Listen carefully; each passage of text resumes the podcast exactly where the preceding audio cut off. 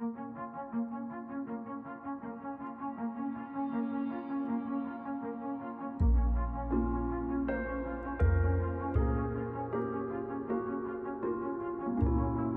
Deus criou o mundo.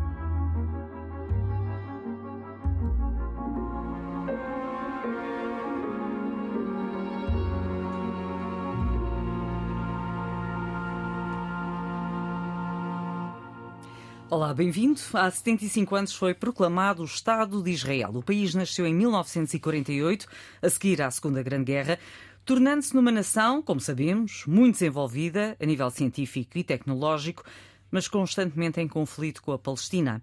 Mas há quem acredite que a grande ameaça à democracia de Israel vem do interior do país.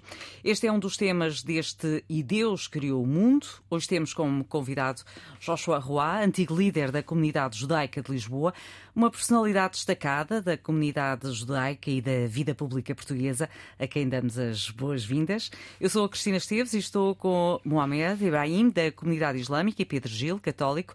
Este é um programa da autoria de Carlos Quevedo, produção de Cristina Condinha e trabalho técnico de João Carrasco. Olá a todos, bem-vindos. Joshua Roa, vou começar por si. O que é para si a religião e como a vive? Bom, a religião para mim é um sentimento estritamente pessoal. Uh, muitas vezes confunde-se religiões com organizações religiosas. E organizações religiosas, quanto a mim, são criações humanas. A religião não é. É atávica e vem dos tempos mais longínquos da história da humanidade através do sentimento uh, muito puro que é quem somos, o que estamos aqui a fazer, quem nos pôs aqui, e isto criou um sentimento de que uh, na mente humana nada pode aparecer sem ser criado por alguém ou por alguma coisa. E, portanto, toda a observação de, do universo, das outras pessoas, de, enfim, da, da, natureza em geral, levou esta humanidade a sentir que isto só podia ter sido criado por um ente superior ao qual se foram chamando vários nomes e, e que, enfim, pelo menos aqui no Ocidente, nós chamamos Deus. O seu doutor é médico. Eu sou médico. E hum, muitas vezes é difícil para um médico uh, conseguir acreditar em algo supernatural. Em algo divino. É não, difícil ou não estabelecer não, não é essa. Difícil. Não é difícil estabelecer não é, essa. Não, é difícil. Dicotomia. Como lhe digo, isto é um, um sentimento que mesmo uh, teoricamente, mesmo os que se dizem ateus ou agnósticos têm um sentimento negativo em relação ao sentimento de, ao conhecimento, ao sentimento da existência de um Deus. E já uh, no século XII, uh, XIII, na, numa época, enfim, de convergência, de grande convergência religiosa entre as três religiões aqui do Ocidente, eh, naquilo que se chamou o movimento racionalista da religião, eh, Maimónides, por exemplo, disse uma coisa extremamente importante. Eh, os que acreditam em Deus veem o mundo de uma forma uh, em que uh, o progresso é feito através da espiritualidade uh, dos homens, dos grupos humanos, etc. Os que dizem que não acreditam em Deus negam porque há uma afirmação prévia, porque nada pode ser negado sem ser primeiro afirmado. E, portanto, perante a afirmação da existência de um Deus, negam essa existência, portanto, são dependentes uh, da, da, da, da, afirmação. Sim. E essas pessoas uh, têm um sentimento estranho em relação ao universo e às mesmas razões pelas quais se sente a presença de um Deus, uh, têm exatamente a mesma sensação, mas pretendem explicá-la por outras vias. Essa sensação, então, leva-os, por exemplo, ao estudo das ciências, etc. Maimónides dizia que isto não, uh, não, é não são uh, grupos antagónicos, mas grupos complementares que de uma ou de outra maneira estão a trabalhar no sentido da utopia da perfeição da humanidade. E, portanto, não há antagonismo Sim. entre os teístas e os não teístas. Ambos estão a, a contribuir no mesmo sentido, por vias diferentes. Doutor, e, e, agora entrando propriamente no nosso, tempo, no nosso tema principal, uh, que é o facto de, uh, ainda esta semana, uh, no dia 14, Israel ter assinalado os 75 anos de existência. Como é que este país tem vivido a religião ao longo destes 75 eh, anos? Tem havido alterações na, na maneira como uh, tem encarado e vivido a religião? Eu acho que tem havido alterações. Houve. Uh, eu vou ser um bocadinho. Vou ser um bocadinho heterodoxo. Então. Uh, houve um erro. houve um erro fundamental na criação, naquilo que se chamou a criação do Estado de Israel. Porque não foi uma criação do Estado de Israel, foi a restauração de um Estado. O Estado já existia, esteve ocupado durante cerca de dois mil anos e restaurou-se. Portanto, não houve uma criação, houve um restauro de um Estado. O segundo erro foi uh, o consentimento logo de início de que uh, os religiosos judeus extremamente ortodoxos uh, ficariam dispensados, por exemplo, do exército e de outras. Uh,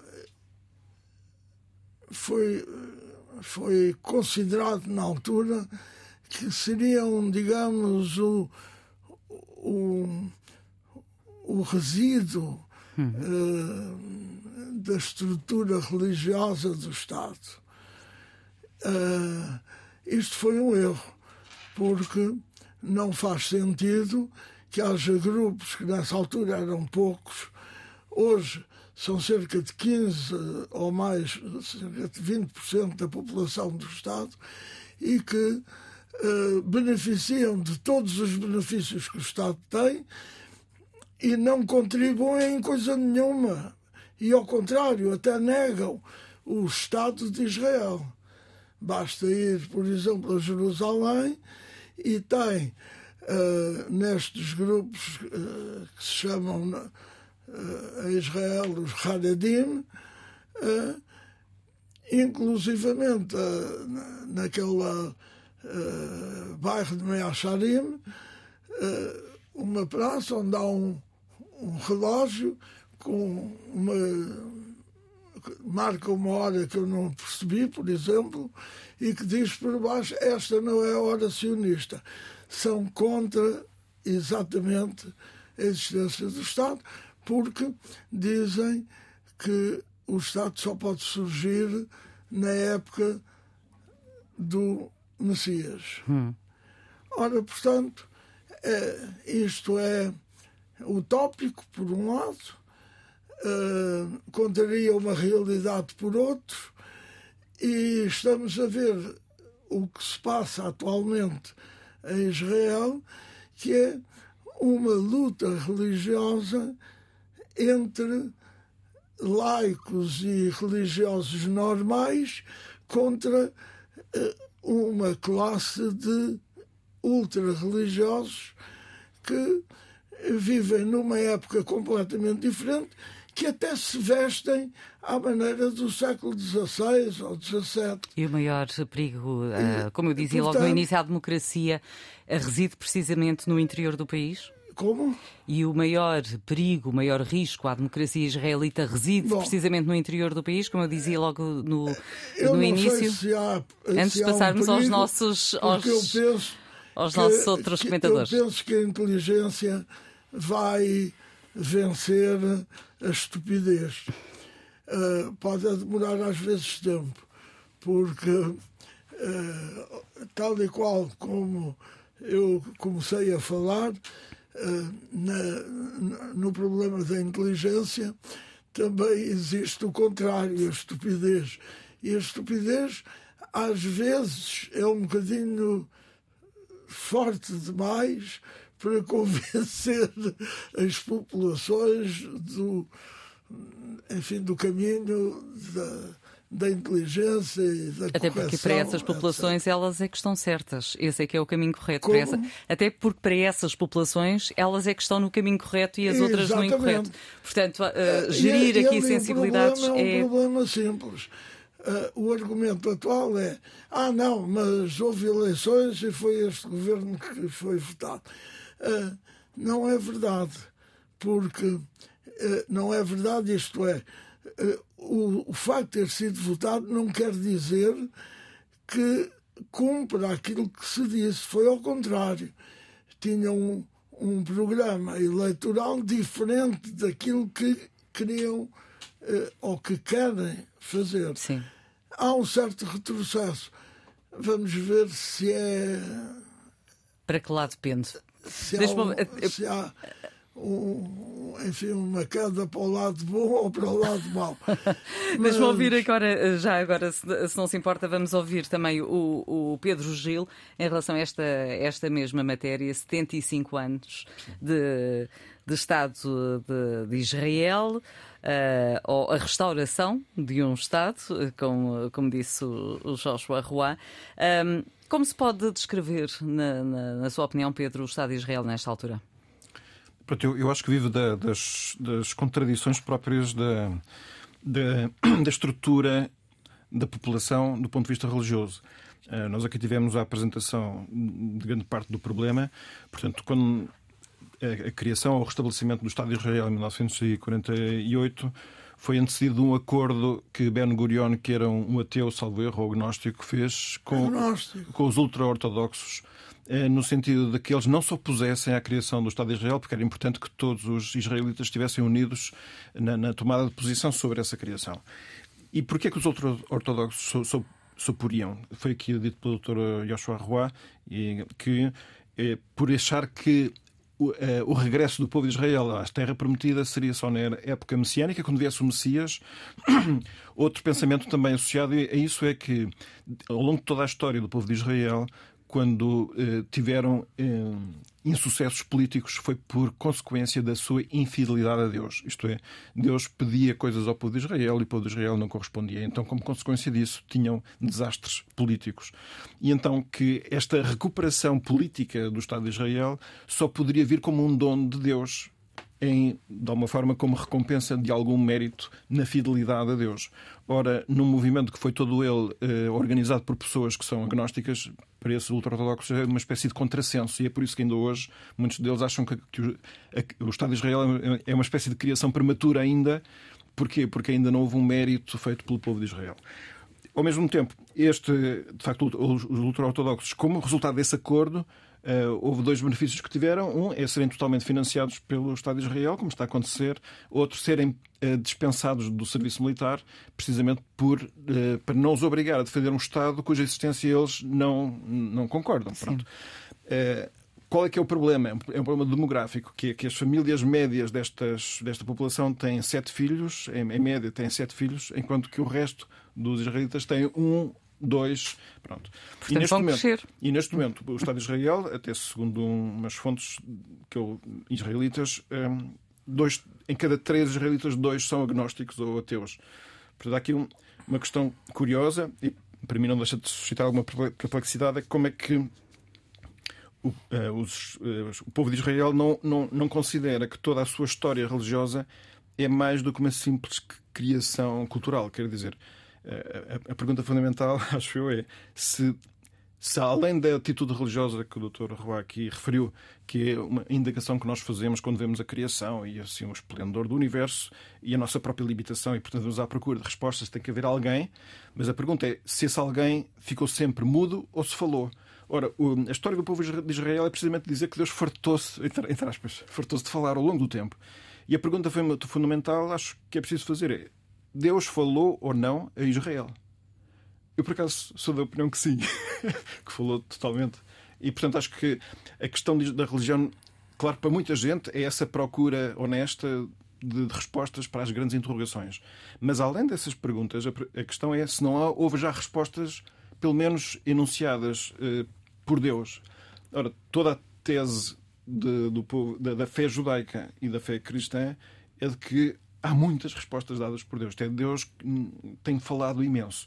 E no caso do cristianismo, ele próprio, ainda por cima, falou, tornando-se homem e está presente e até acessível a cada um. Portanto, há uma visão uh, uh, em que Deus é uma visão, a visão religiosa do cristianismo é que Deus é hiperativo. Portanto, é, é quase não consegue controlar-se de atividade para com os homens e, portanto, que essa interação é possível e, portanto, que a religião não é apenas o nosso esforço de tentar encontrar respostas, mas é simplesmente disponibilidade à partida de ver por onde é que Deus possa ter falado.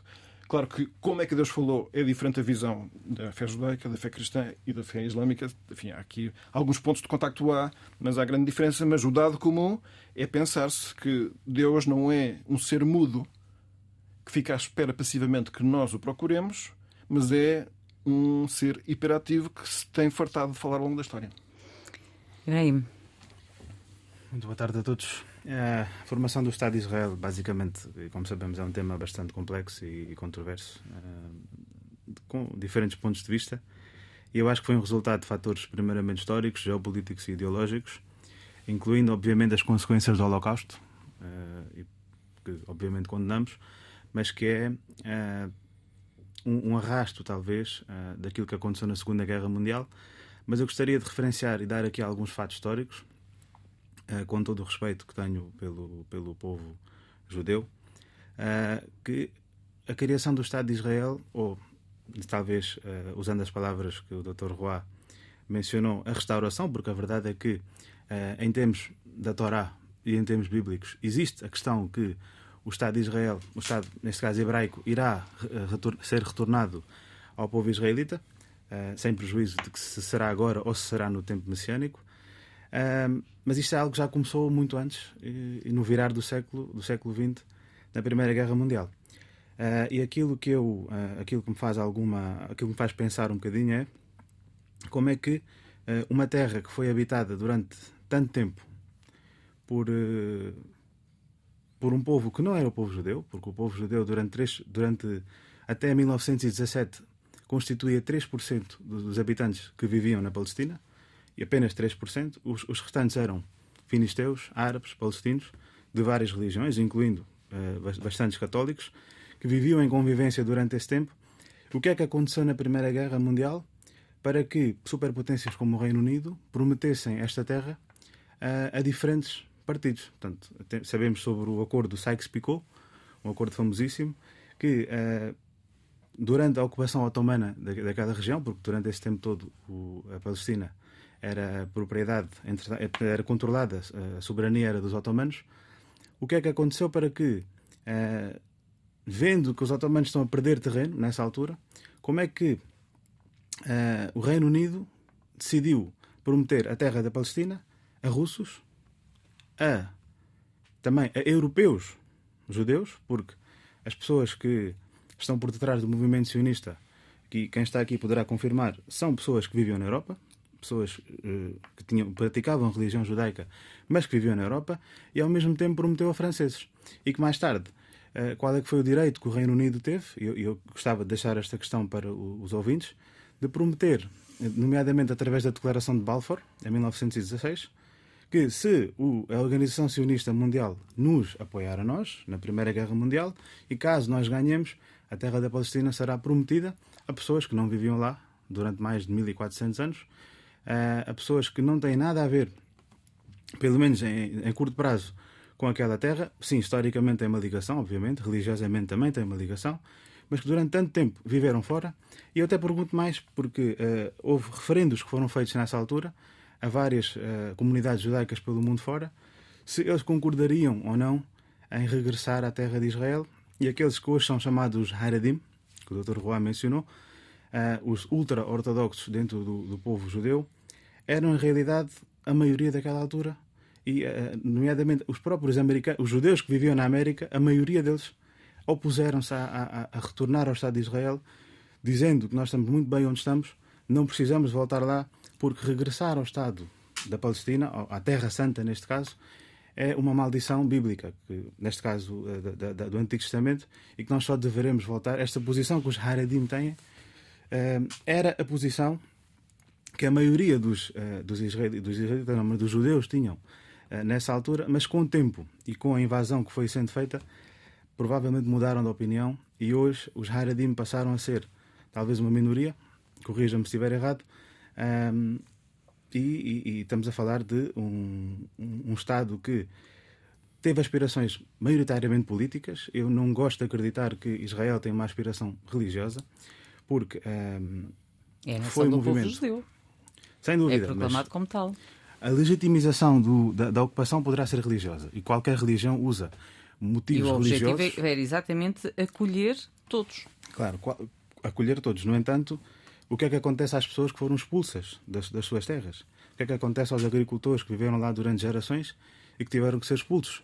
O que é que acontece àquela, àquele movimento ofensivo em 1948, logo a seguir à criação do Estado de Israel, em que eh, 400 aldeias foram literalmente esvaziadas e as pessoas foram, portanto, eh, uh, aterrorizadas para saírem de casa e que or, or, originou uma diáspora de quase 7 milhões de pessoas. Portanto, são clivagens que acentuam as diferenças. Uh, e as, o afastamento entre o Islão, uh, neste caso, e os judeus, mais, nomeadamente dizer, com Israel. O Islão, o Islão e o judaísmo têm, têm fatores próximos muito, muito, muito mesmo intensos, têm fatores de proximidade e de, de, de ponte.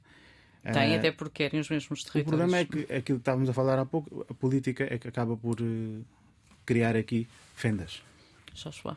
Bom, uh, se me dá licença. Dou com certeza. Uh, essa diáspora que falou uh, antes, dois mil, anos, dois mil anos antes, houve uma diáspora maior.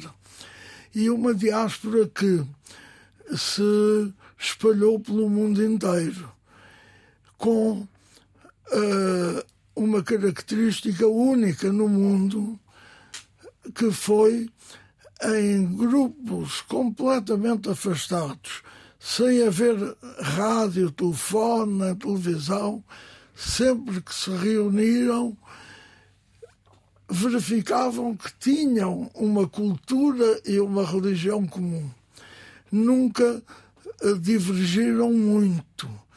Uh, isto é, uh, as grandes, digamos, fraturas religiosas começam no século XIX e século XX, sobretudo na Alemanha, com o aparecimento de judaísmos progressistas, judaísmos reformistas, judaísmos conservadores que, no fundo, foram fabricações eh, consequentes das múltiplas perseguições eh, a que foram sofrendo. Eh, e repare que durante dois mil anos houve sempre perseguições, eh, algumas em que judeus e muçulmanos foram perseguidos eh, ao mesmo tempo, como por exemplo as cruzadas, uh, tivemos uh, grandes comunidades judaicas em países muçulmanos, dada a grande identidade de pensamento religioso que existe nomeadamente entre nomeadamente Marrocos exatamente. É um bom exemplo. Uh, onde, na realidade, nunca houve grandes conflitos. Os conflitos começam exatamente no século XX eh, por razões políticas, os conflitos entre uh, muçulmanos e judeus. Toda a história, até, digamos, ao Concílio Vaticano II, uh, foi uma grande fratura religiosa entre o judaísmo e até o islão com o cristianismo, até uh, ao Concílio Vaticano II. Uh, eh, as coisas uh, passam, a dada altura, há,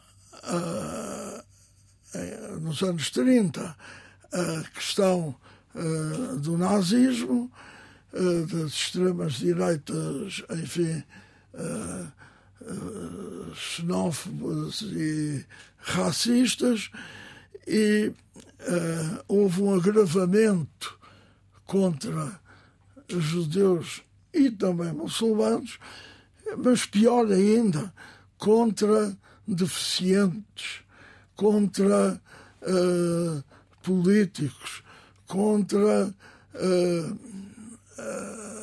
a população transgénica ou gay, etc. Todos, eram, eh, todos que eram considerados como sendo diferentes da raça perfeita. Eh, portanto, tudo isto agravou e a vitória eh, da democracia e do Ocidente sobre o nazismo foi uma foi digamos o motivo de, que levou também ao regresso uh, e à construção do Estado de Israel. Ora bem, uh, as populações que lá viviam, no meu ponto de vista, eram ocupantes tal e qual como, por exemplo, aqui em Portugal, a dada altura, os espanhóis eram os ocupantes. Uh, evidentemente, que nós temos uma certa dificuldade aqui em Portugal em perceber todas estas questões, porque, inclusivamente, uh, enfim, os, colegas daqui deste programa são todos mais novos do que eu e possivelmente já tiveram uma educação uh, um pouco diferente. A nossa educação portuguesa na escola primária e no liceu, eu tenho 83 anos, quase, era uma educação racista e xenófoba. Nós aprendíamos que era preciso combater os espanhóis, xenofobia pura, os franceses, por causa das invasões francesas, eram os nossos grandes inimigos, e eh, quanto aos árabes, eram árabes moros ou sarracenos que eram pura e simplesmente para abater. Pura e simplesmente para abater. Além disso, a questão colonial trouxe o racismo negro. Os, havia, ah, na nossa tradição uh, popular, por exemplo, um, um ditado: o trabalho é bom para o preto. Quer dizer, não é para nós. Há aqui uma formação mental que ainda não passou. É bom que a gente perceba isto. E, e dizer que Portugal não é um país racista, eu acho que não é completamente racista e, felizmente, não tem racismo organizado, pelo menos visível. No entanto, a educação, isto é importantíssimo, que nós tivemos na minha geração e em todas as gerações seguintes, até à Revolução do 25 de Abril, foi uma educação xenófoba e racista. Bom, e isto, eh, de certa maneira, eh, o antissemitismo, por exemplo, esteve muito ao de cima durante a Segunda Guerra Mundial, mesmo em Portugal. Mesmo em Portugal. Uh, e, e, ainda havia um resquício político que era uh, presidente da República em Portugal, depois da, da Constituição de 33, só podia ser um católico maior de 35 anos. Exatamente. Ora, isto, tudo isto em conjunto tinha uma. Um, enfim, uma o Estado, o Estado misturava-se com, com a religião. Como? O Estado misturava-se com a religião, na altura. Exatamente. Exatamente. Mas as coisas, as coisas alteraram-se uh, com, temos com a Revolução dos Escravos. 50 anos de democracia e nestes 50 anos as novas gerações já não compreendem isto. Eu vou lhe dizer com toda a sinceridade, os meus próprios filhos, que já são adultos de 50 e tal, até 40 e tal, às vezes não me compreendem quando eu digo estas coisas e acham que eu estou um pouco bota de elástico.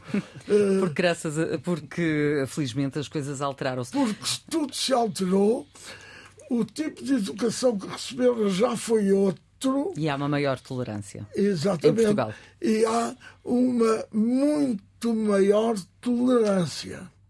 No entanto, ainda, ainda conseguimos ouvir eh, frases racistas, por exemplo, da extrema-direita em relação aos ciganos, está a perceber?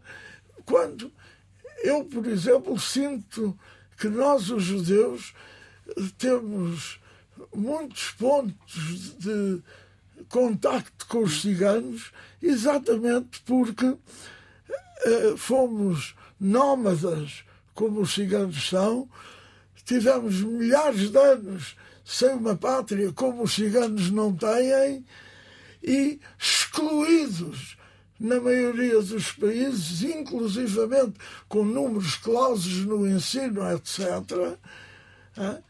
E que eh, isto já me fez eh, chamar a atenção publicamente a um doutor em, em, em economia cigano, dizendo-lhe o senhor é perseguido porque quer lute, lute pela qualidade e pela sua raça e pelo seu e, e, pelo seu grupo étnico e não se lamente ao contrário como, lute como os judeus ao fim e ao cabo foram, ao fim e ao cabo foram, foram fazendo e no dia 14 dia em que se assinalaram os 75 anos de Israel o Papa Francisco pediu eh, que as armas se calassem na, na Terra Santa, porque uh, continuam. Na Terra os... Santa, na Ucrânia.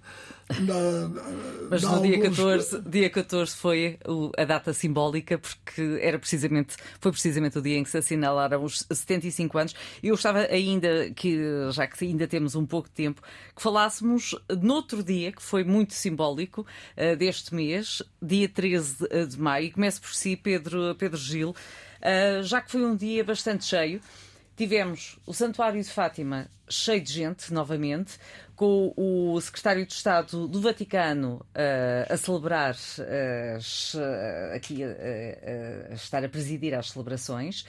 Tivemos também o Papa Francisco, nesse dia 13 de maio, a criticar a aprovação da lei da eutanásia em Portugal, a dizer que uh, no país onde apareceu Nossa Senhora foi aprovada uma lei para matar, foi a frase que foi utilizada pelo Papa Francisco, e também, nesse mesmo dia 13 de maio, o Papa recebeu o presidente da Ucrânia, que pediu ao Sumo Pontífice para condenar os crimes de guerra. Gostava que ter um breve comentário sobre estas, sobre estas matérias uh, de todos vocês. A coincidência do mesmo dia destes uh, factos faz-nos levantar as sobrancelhas uma, uma coincidência. de uma certa admiração.